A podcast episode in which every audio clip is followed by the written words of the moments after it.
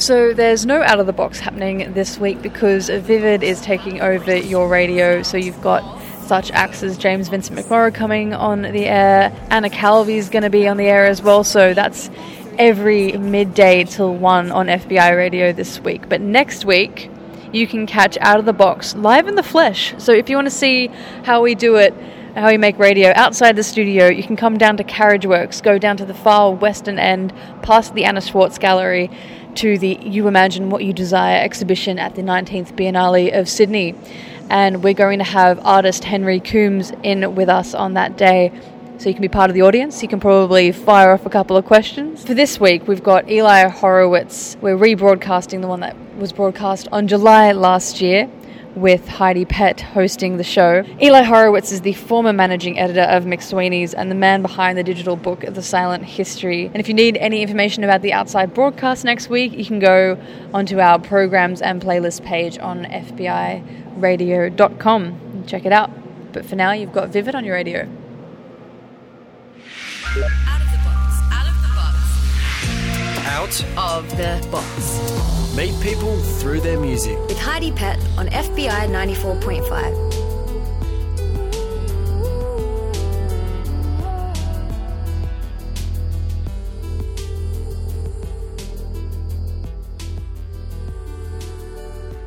You're listening to Out of the Box on FBI Radio, and this week we're coming to you from the Sydney Writers Festival. My guest is Eli Horowitz. He's currently working on a project called The Silent History, which is an app or ebook, or we're going to figure out exactly what that is, but you might recognize him. He used to edit McSweeney's magazine. He's brought in a whole bunch of his favorite songs and songs that tell something of the story of his life, and it's going to be great to get to know him over the next hour or so.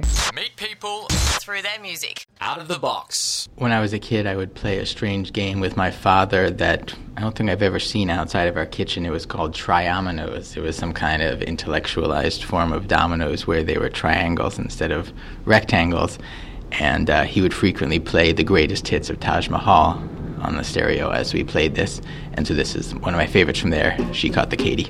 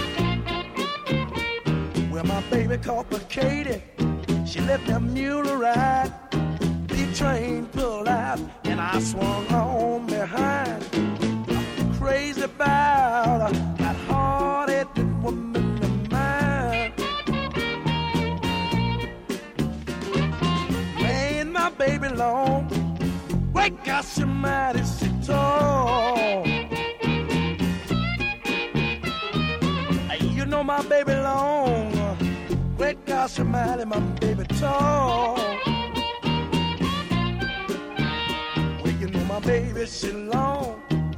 My baby, she tall. She sleep with her head in the kitchen and her big feet out in the hall. And I'm still crazy about her. That hard-headed woman of mine. I love my baby.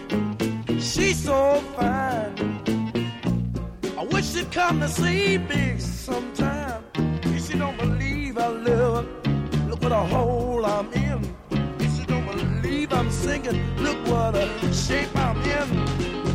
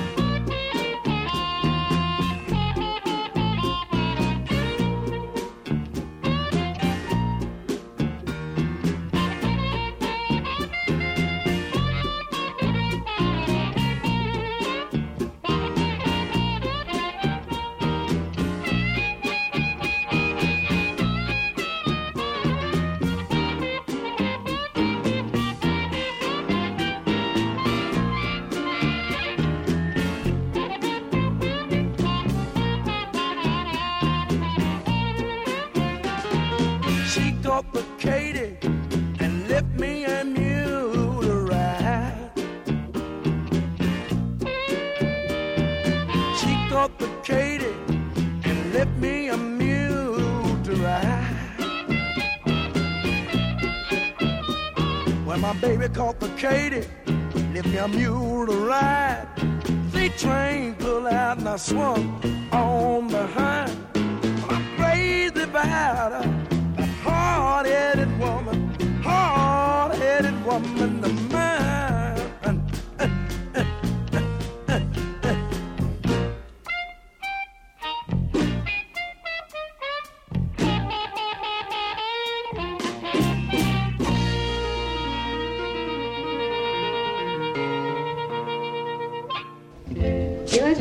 process of discovering he was writing a book slash app by saying each decision led to another in ways that seemed perfectly logical, even necessary at the time, but somehow combined to generate this strange creation. But that could just as easily be used as a way to describe your entire career from carpenter to editor of McSweeney's to app creator and storyteller.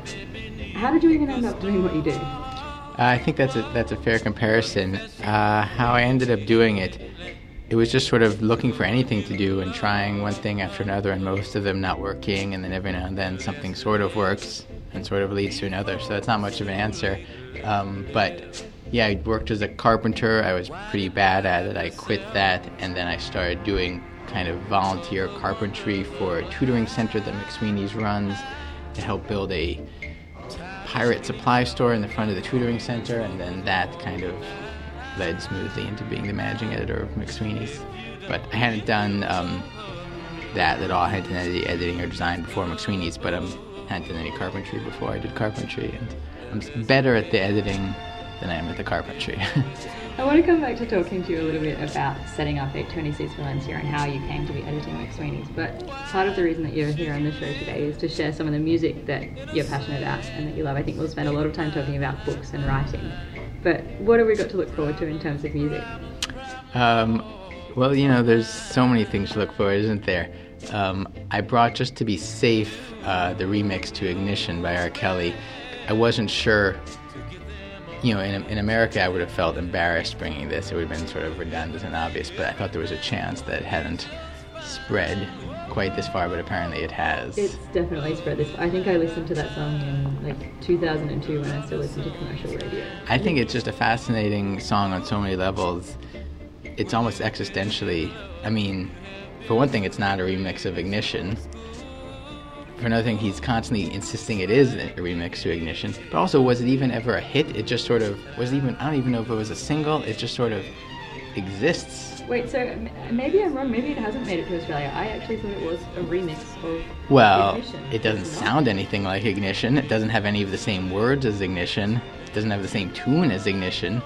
Aside from saying, at one point he says, "Put my key in your ignition," but Ignition is like a terrible slow jam.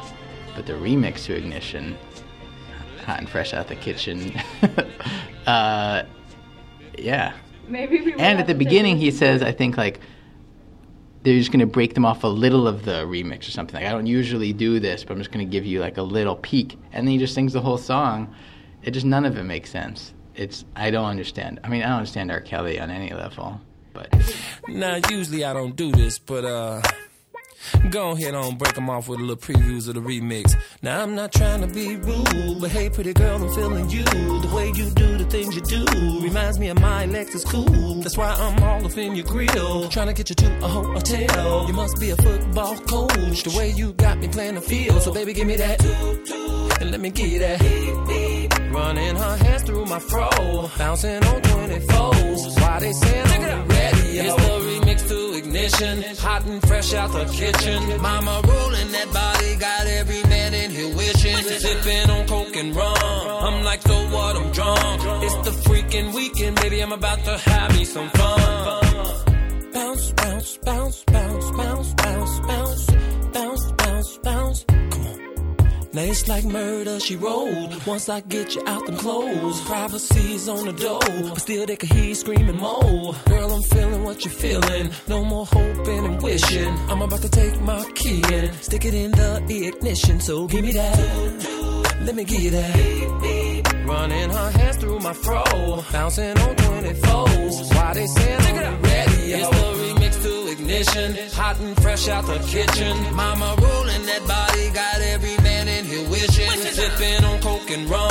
I'm like, so what? I'm drunk. It's the freaking weekend, baby. I'm about to have me some fun. Crystal popping in the stretch navigator. We got food everywhere, as if the party was catered. We got fellas to my left, honey's on my right. We bring them both together, we got juking all night. Then after the show, it's the after party. Yeah, about four, you gotta clear the lobby. Then take it to your room and somebody. Can I get a Can I get a Running her hands through my fro, yeah. bouncing on 24. Come on, why they saying Take it out. Ready, it's the remix to ignition, hot and fresh out the kitchen. Mama rolling that body, got every man in here wishing. Sipping on coke and rum. I'm like, what? I'm drunk. It's the freaking weekend, baby. I'm about to have me some fun. It's the remix to ignition, hot and fresh out the kitchen. Mama rolling that body, got every man in here wishing. Sipping on coke and rum. I'm like, so what? I'm drunk. Uh-huh. It's the freaking weekend, baby. I'm about to have me some fun. Come on. Girl, we off in this Jeep. Fogging windows up. Blasting the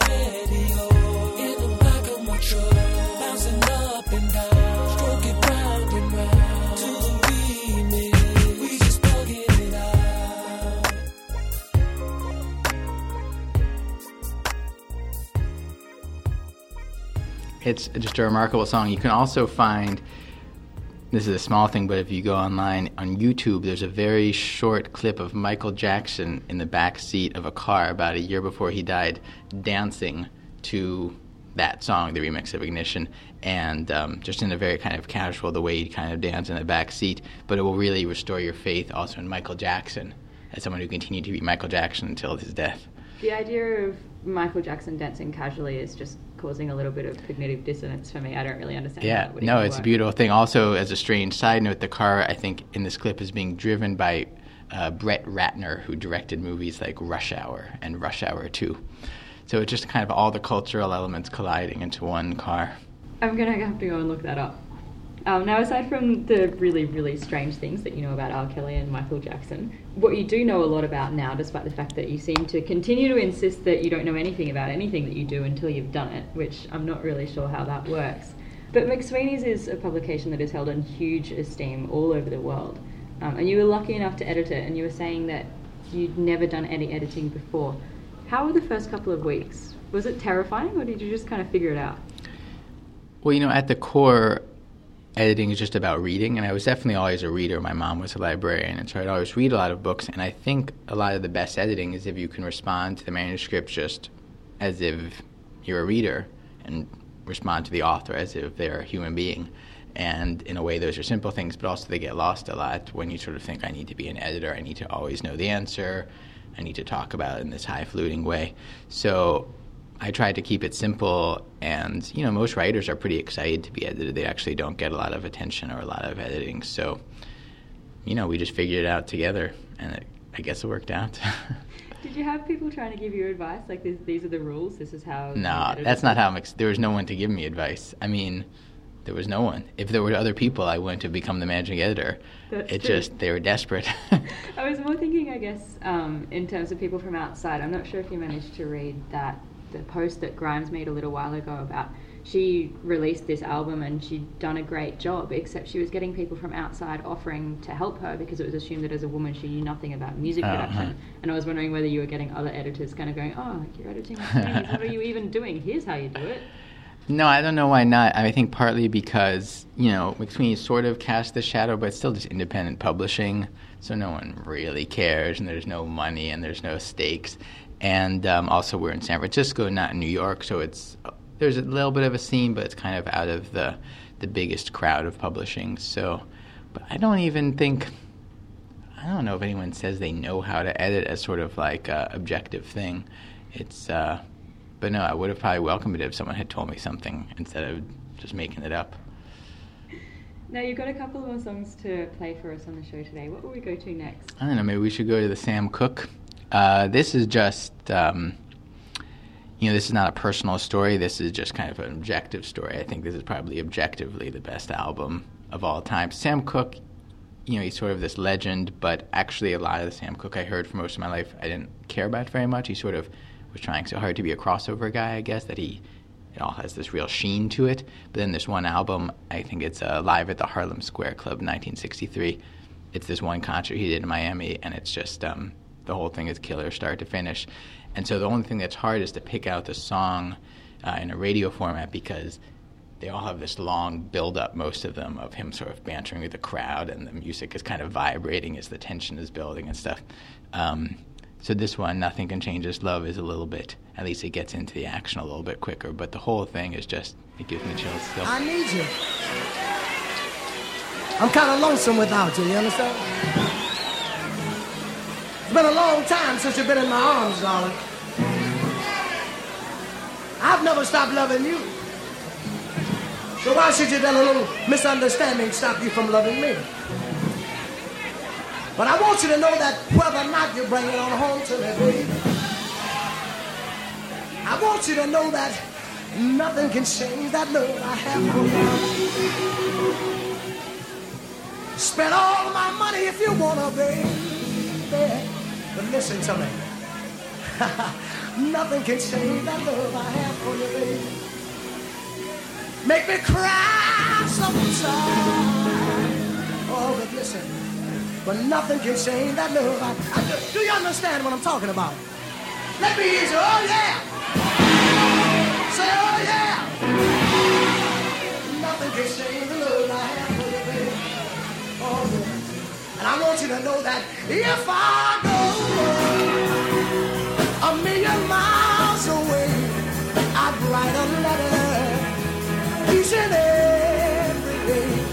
Cause I know that nothing, uh, nothing can ever change that love I have for you.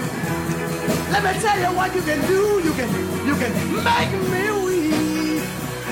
And you can make me cry. See me coming, baby.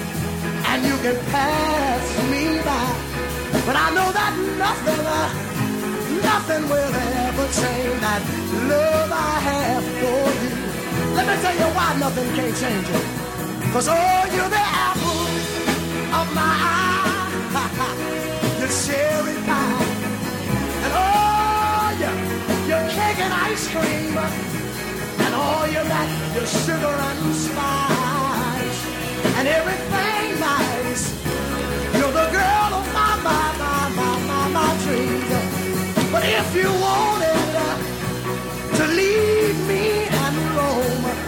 you got back, pretty baby, I'll just say welcome home. Cause I know that nothing, uh, oh, nothing can ever change that thing I got for you. Come on, it for me. Oh,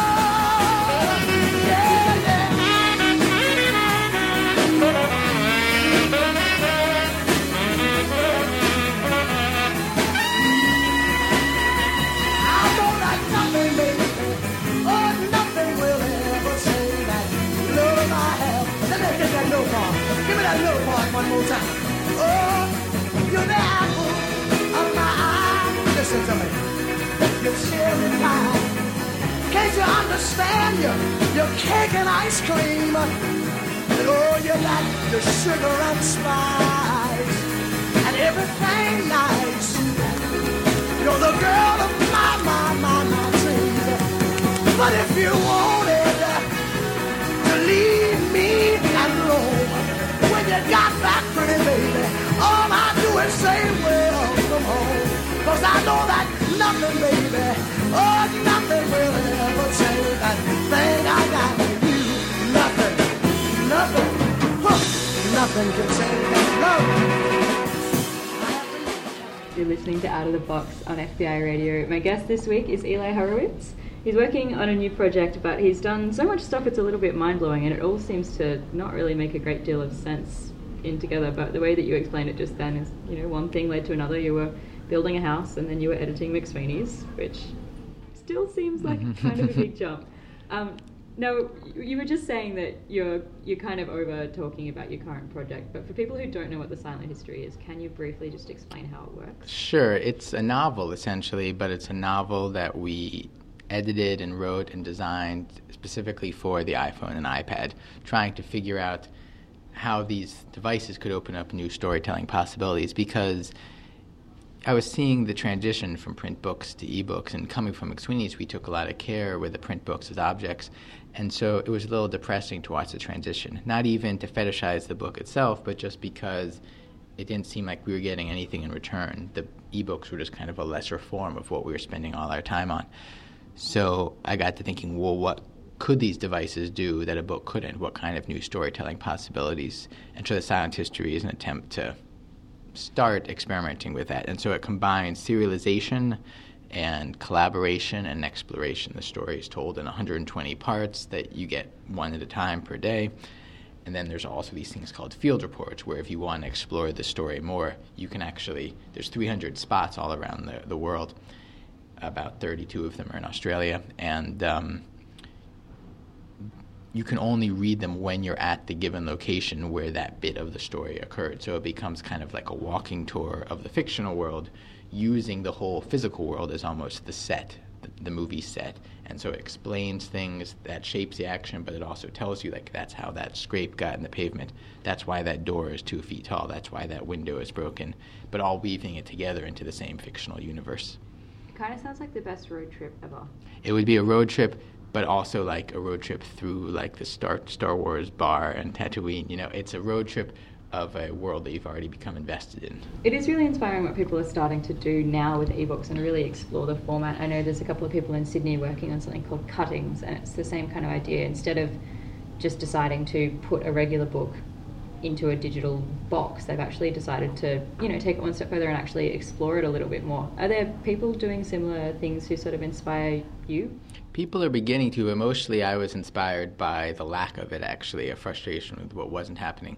But I think it's great that more is happening now, and that's what's really needed is just a lot of experimentation. It's too soon to know the answers or what's the right form. It's not that I'm saying, you know, it's all about writing about scrapes on pavement and broken windows. It just, we need a lot of experimentation, trying out all sorts of things. Some things will feel like gimmicks, other things will be satisfying, and we just try it all and we'll see what works. Um, speaking of being inspired, I wanted to talk to you about how music interacts with your work. Do you listen to music when you're working? Is it background noise? Does it directly feed into what you're doing? I do listen to music, but the music I listen to when I'm working is nothing to be proud of. Um, I've, you know, for a while I was, you know, just had my whole kind of wordless instrumental mix that had some, you know, respectable, classy things on it. But then I realized what I really wanted to listen to was a uh, Pandora station based mostly around Enya, and um, the soundtrack to The Mission. It's this like a late '80s movie with Jeremy Irons. It's a very nice soundtrack as soundtracks go, but um, yeah, I just pound that and I try and work through it. So you obviously haven't brought any of that into play for us on the Well, show. I didn't want today. anyone to fall asleep. I would be so soothed I couldn't do the interview anymore. I would just be in a reverie. Put your head down on the table and go to sleep. Um, so there's no Enya, but there are a couple more songs in here. What else are we going to listen to? Uh, we could do some Tom Waits, maybe. Uh, I so I live sort of in San Francisco, but sort of north of San Francisco in western Sonoma County in the in the redwoods, and that's also where Tom Waits lives. And so I know the specific little tiny town he's in, and um, sometimes I sort of sit around hoping to see him, but I but I never have. But it seems like there's not that many people who would actually be worth seeing, worth stalking a little bit. But I think Tom Waits might be one of them, and so. Um, I think what I'm, I think what we're actually going to play is uh, "You Can Never Hold Back Spring," but really is a whole mess of Tom Waits that he just keeps doing it. I mean, there's a whole half of Tom Waits I can't quite take the like kind of junkyard dog, sailor story kind of thing, but the other half, um, he just keeps making classics somehow. So, Tom Waits, "You Can Never Hold Back Spring."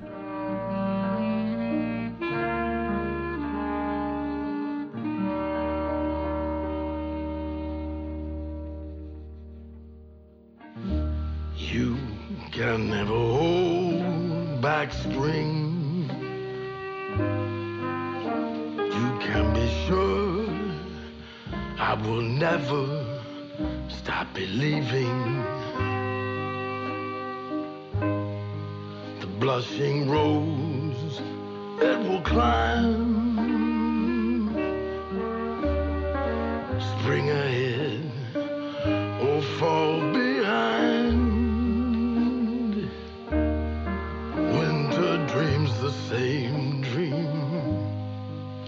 time.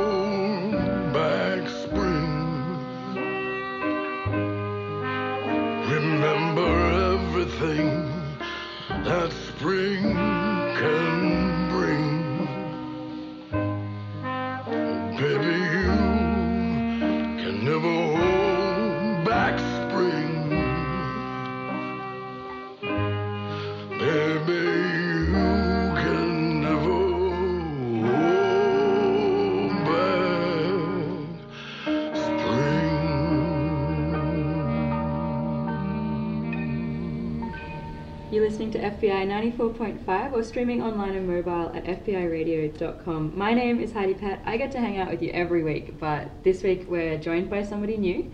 Eli Horowitz is programming all the tunes at the moment, and that one just then was You Can Never Hold Back Spring by Tom Waits. Now, you were saying just before, Eli, that Tom Waits is one of the few people that you consider worth meeting, um, or at least hanging around in a small town on the off chance that you might walk by. Are there any other people that you really, really look up to that you would consider worth just hanging out in the middle of nowhere for? That is a good question. Um, you know, I've been lucky enough to meet a few people like that, you know, through these different projects. Chris Ware, the cartoonist, is someone else who would, I think, be in that category. Um, I'm going to ponder that over the next 40 minutes or so and just perk up every 10 minutes and try and list another one for you. Daniel Day Lewis seems like a strange man. That would might be all right. I'll keep thinking. I'll try and give you some good ones. Are there any people that you you have met in the course of your various projects that you have really, really admired? I'm just, I guess, part of what we explore in this show and something that crops up a lot is people meeting their heroes. I'm privileged in that I get to meet a lot of my heroes when they come in to talk to us and share some music. Um, but it does seem to be a bit of a common thread that often when people meet their heroes, it can be a bit of a strange or disappointing experience, even. Has that happened for you? Uh, a little bit. I don't know that I had those dreams so much. What's been really great is just to kind of come up with people. So some of the first writers I edited who maybe were around my age at the time, and so we were figuring it out together. Um, that's been, I think, the best relationship. A lot of times, when someone's already a hero, even if they're handling it really well and still really good guy and stuff, you can still feel a little bit of the hero on them, and it, it it's hard, I think, to emerge unscathed from having people think that you're a hero. So um, the heroes aren't my favorite necessarily. Is that something that's happened to you though? Because I know that Ha. for no, for a lot of people, the people who have been heavily involved in McSweeney's and the people who kicked off 826 Valencia are heroes for a lot of people. I know in Sydney we've got Sydney Story Factory, which is, you know, it's been created as an offshoot of what happened with 826 Valencia. Have you ever had that uncomfortable experience? well, how is it seeming? Is it are you are you deeply disappointed by how this is going so far? You're disillusioned by my No, I'm definitely. by my arrogance. Um, I don't know. I hope not. I hope I hope they have better ones. I hope they're looking for Tom Waits instead. there should be a thing where if you think I'm a hero, and then you offer alternatives. So for anyone, there's a better Maybe that could be the next McSweeney's list. Is, you can say, look, I'm not your hero. Here's a right a trans like a better." translator. Google Translate for right. Have you brought in any other musical heroes on the list today? or is it Sure. Let's see. How about we can do um, David Berman is an amazing poet, and also he's the creator of the Silver Jews, which maybe doesn't really exist anymore. Um, but he's he's someone actually who would have been on my list maybe. Um, and then once I was driving from Nashville to Virginia for Thanksgiving, and um, I emailed him and stopped in and had lunch at his house. We had catfish, and he was a, a sweetheart. He was actually a really nice guy and kind of a larger than life figure. And so I think we'll listen to the song I Remember Me, which is sort of nice because it's a story song. And a story songs, there used to be a lot of songs like that. And now they, I think, feel a little hackneyed or cliched, or at least the, the songwriters are afraid they will. And somehow he was able to, to imbue it with a kind of a new energy. Let's take a listen to it now. He almost walked into a wall.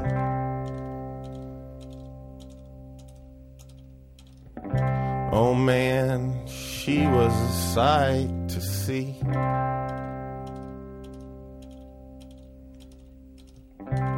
And at the party down the hall, he said, You are the highest apple in the tree. Out the window in the harbor, he saw a little ship. The moon was worn just slightly on the right.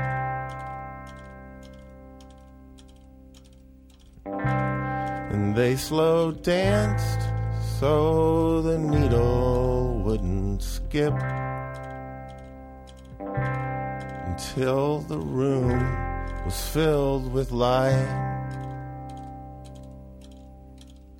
And I remember you, and I remember me. The sunshine walking inside you, and the man you could see in me. So I remember me, and I remember you. So many beautiful days in a row now, and the nights were perfect too.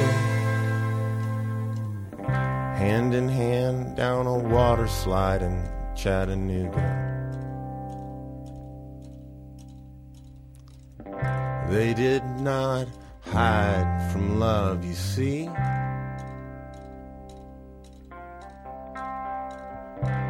A winter's plane flight to Aruba, where he threw a boombox into the sea.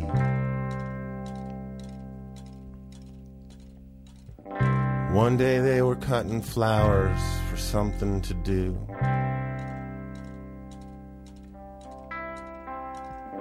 On the bank of the road, neath the cottonwoods.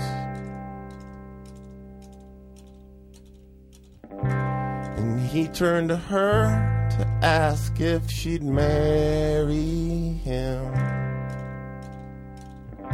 When a runaway truck hit him where he stood. So I remember you, and I remember you, and I remember you. Do do do do do do do do, and I remember me, and I remember me. A black hawk nailed to the sky, and the tape hissed from the trees.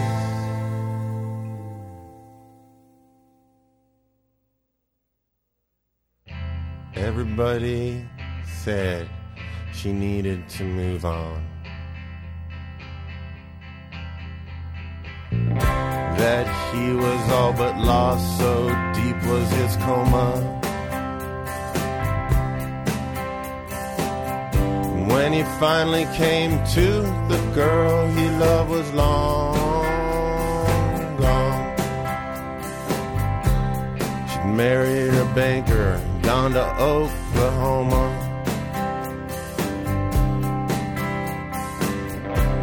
He bought a little land with the money from the settlement. And even bought the truck that had hit him that day. He touched the part where the metal was bent. And if you were there, you would hear him say, I remember and I remember him. I remember them. I remember then. I'm just remembering. I'm just remembering. Just remembering. I'm just remembering. Now, you mentioned the guy who wrote that song in that sort of grand storytelling tradition was one of your heroes, and as people do when they want to meet their heroes, they just send them an email and go and hang out and eat some catfish with them because that's a totally normal thing to Mhm. happen. But catfish seems to be something that crops up a lot. Are you kind of well known for this catfish stew? Oh. um, I'm maybe infamous for it. I uh, I enjoy cooking, but I only cook things that use only one pot. I don't like a lot of rules and timing, and so somehow I've ended up with a kind of catfish stew, slop, kind of yellowish thing that I make. Um, I'm a little embarrassed to make it for other people, but uh, I enjoy it. Yeah, and so it is something that people will bring up, and I can't tell if it's in a complimentary fashion or not, but I do enjoy it. So when you say people bring up, like you're saying, it's something that you might like to make just for yourself. So how did how did the story get out? And um, dare I actually say, how did the cat get out of the bag? you daren't. Um, you know, I think for a while I would be inviting people over, or I think I think I knew that people would have a certain reaction. They would sort of have a derisive reaction to my catfish stew, so I felt like I kind of need to throw it in their face to show that I was unbowed by their by their snobbery. So I think it's a delicious soup. I'm not ashamed. As you shouldn't be. Um, but another aspect, I suppose, of the many different jobs that Also, if I may interject, catfish are one of the most uh, responsible fish, I think, to eat because of their role in the uh, food chain and the predators. They're, uh, you know, in our over days of overfishery, catfish are one of the ones you should keep eating. I don't know if you even have catfish in Australia, but I want to encourage people out there I- eat their catfish. I don't know that we do have catfish. I guess the equivalent would be eating the carp out of the Murray River, but I don't think that'd taste great. And, well, I won't go on about catfish, but really, you should look into it. And very inexpensive, too. I mean, you can go on about catfish. Low on heavy metals. Some of the, the where the predatorial fish have a lot of mercury and stuff because they're eating the other fish and so forth. The catfish, that's not a problem for some reason. Just saying, you can be a snob or you can eat catfish. So your recommendation is don't worship Eli Horowitz and go and eat some catfish. That's what So we're it's a two, it's a two-part plan. There are two priorities. Let's have a listen to another one of the songs that you've brought in. What have you got for us? well, where to begin? I think we should listen to "Do What You Gotta Do" by Roberta Flack. This is a good one to listen to when. Um, you know, you maybe have affection for someone and uh, maybe they don't have enough affection for you, but you want to make it like a heroic experience by you and you want to feel very enlightened about the fact that you're not going to be together. So, do what you got to do kind of gives it a positive spin.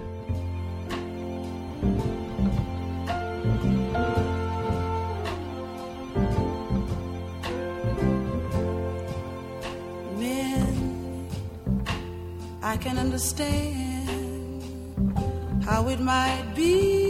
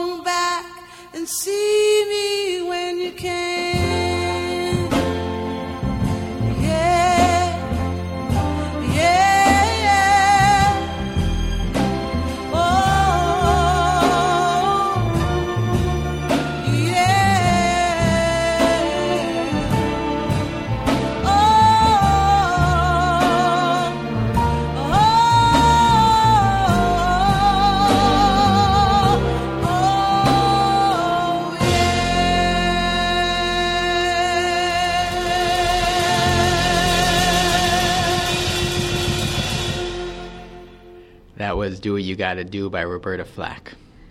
And that was Eli Horowitz. He's our guest on Out of the Box this week. We're coming to you from the Sydney Writers Festival this time around, and it's a huge honour to be speaking to Eli. Now, something that I wanted to ask you about, because for most people, writing or editing and, or working in any sort of creative industry is this huge dream, and it's something that is very hard to do. I think um, it's very hard to convince somebody to pay you to do it. So most people work in cafes and restaurants. I work as a waitress and have dreams of one day somebody paying me to make radio or to write stories or whatever it is that I end up doing. But for most people, the sign of having made it is not working as a waitress anymore. But you've actually you went back to work as a busboy.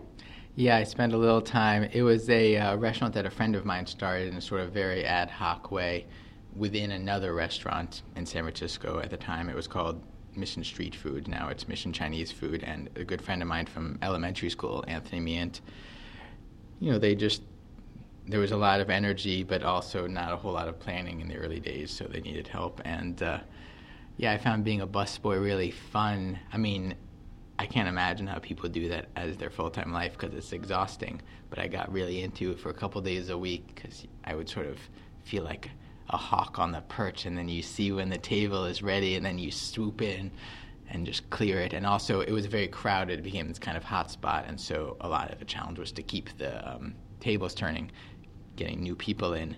So strategies of how to um, make people uncomfortable by clearing their dishes, before, you know, aggressively send the message that it was time for them to leave. That was my specialty. What's the best way of making someone uncomfortable? You just enough that they take take take their plates, and then eventually you can tell them it's time to leave. you know, because it was all we're such cool guys. You can get away with stuff a little bit like that. But yeah, mostly just taking the plates, probably that they're finished with, but maybe pushing it a little bit. Sometimes when they're not fork halfway to the mouth. I'm Right. sorry. Well, if the fork's halfway to their mouth, they're not using the plate anymore. That's why the fork's there. We've got time for a couple of last songs. What do we end things on? Well, what do you think? Should we go up or middle? I mean, I think we should keep on the sort of semi sad soul track and we can do Let's Live, an Aaron Neville song. I'm always, I'm always affectionate for these songs that are saying, um, don't worry so much and just kind of give in and let things be all right. So maybe we should uh, end with two of those, actually. We can do a, a double rock block, beginning with Aaron Neville, Let's Live, and then cruising right into the zombies. This will be our year.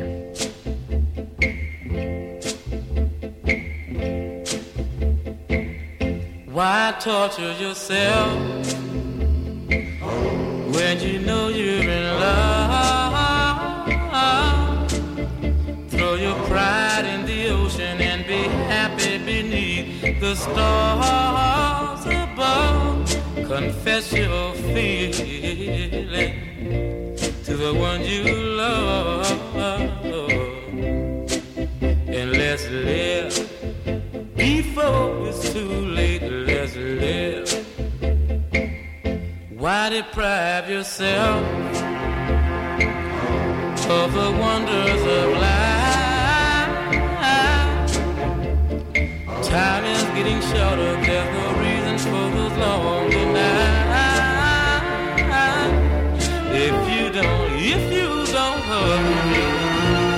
you miss the boat. Let's live before it's too late. Let's live.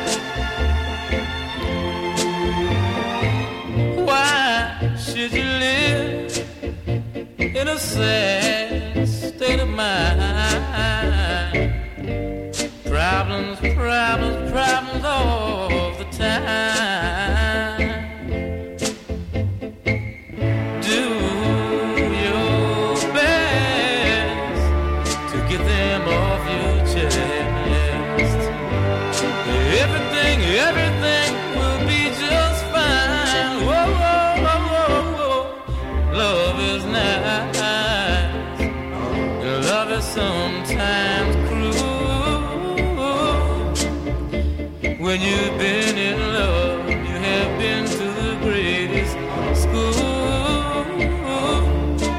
try and make any honey, and I'll do the same. Let's live before it's too late. Let's live before it's too late. Let's live. You know, and I know, I know it's too late. So.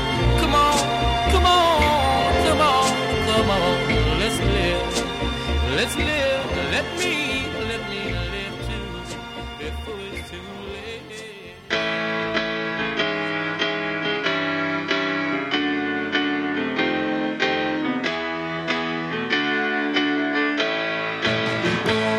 I'll be lost like the warmth from the sun, and this will be our a long time to come.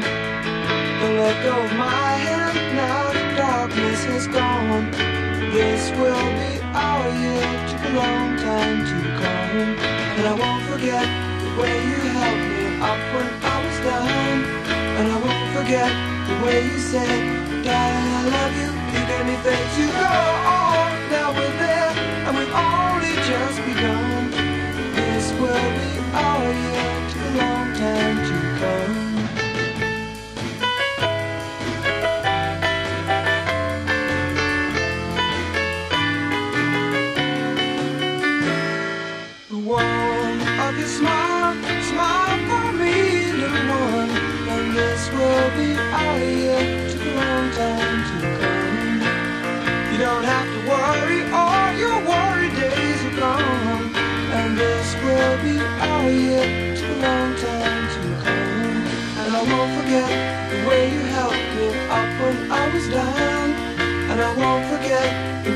Said, darling, I love you. You gave me faith to go on. Now we're there, and we've only just begun.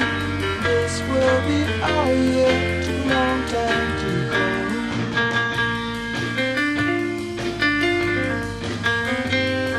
And this will be our year. Took a long time to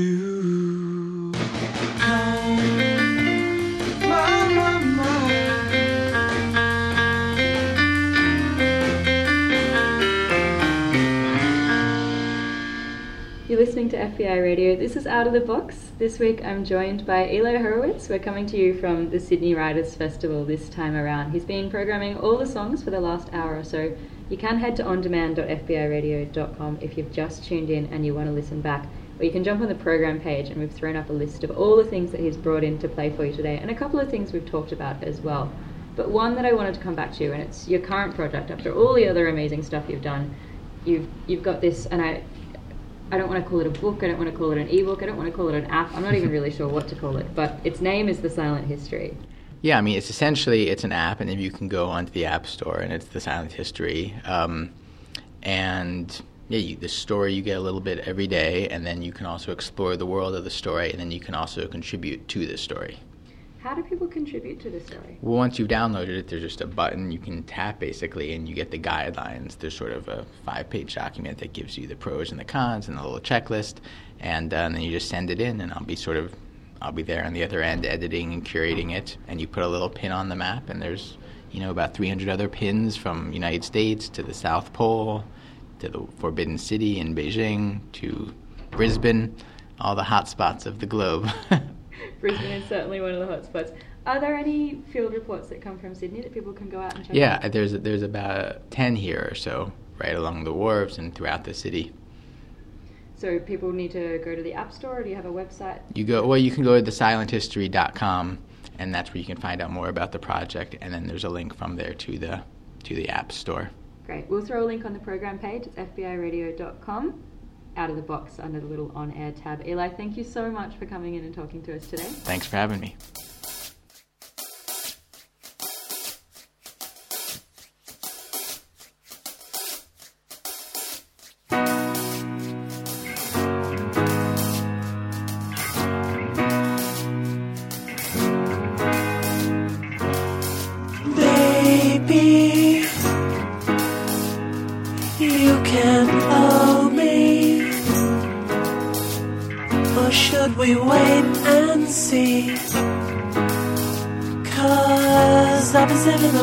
We need as long as you're open to the possibility, yeah.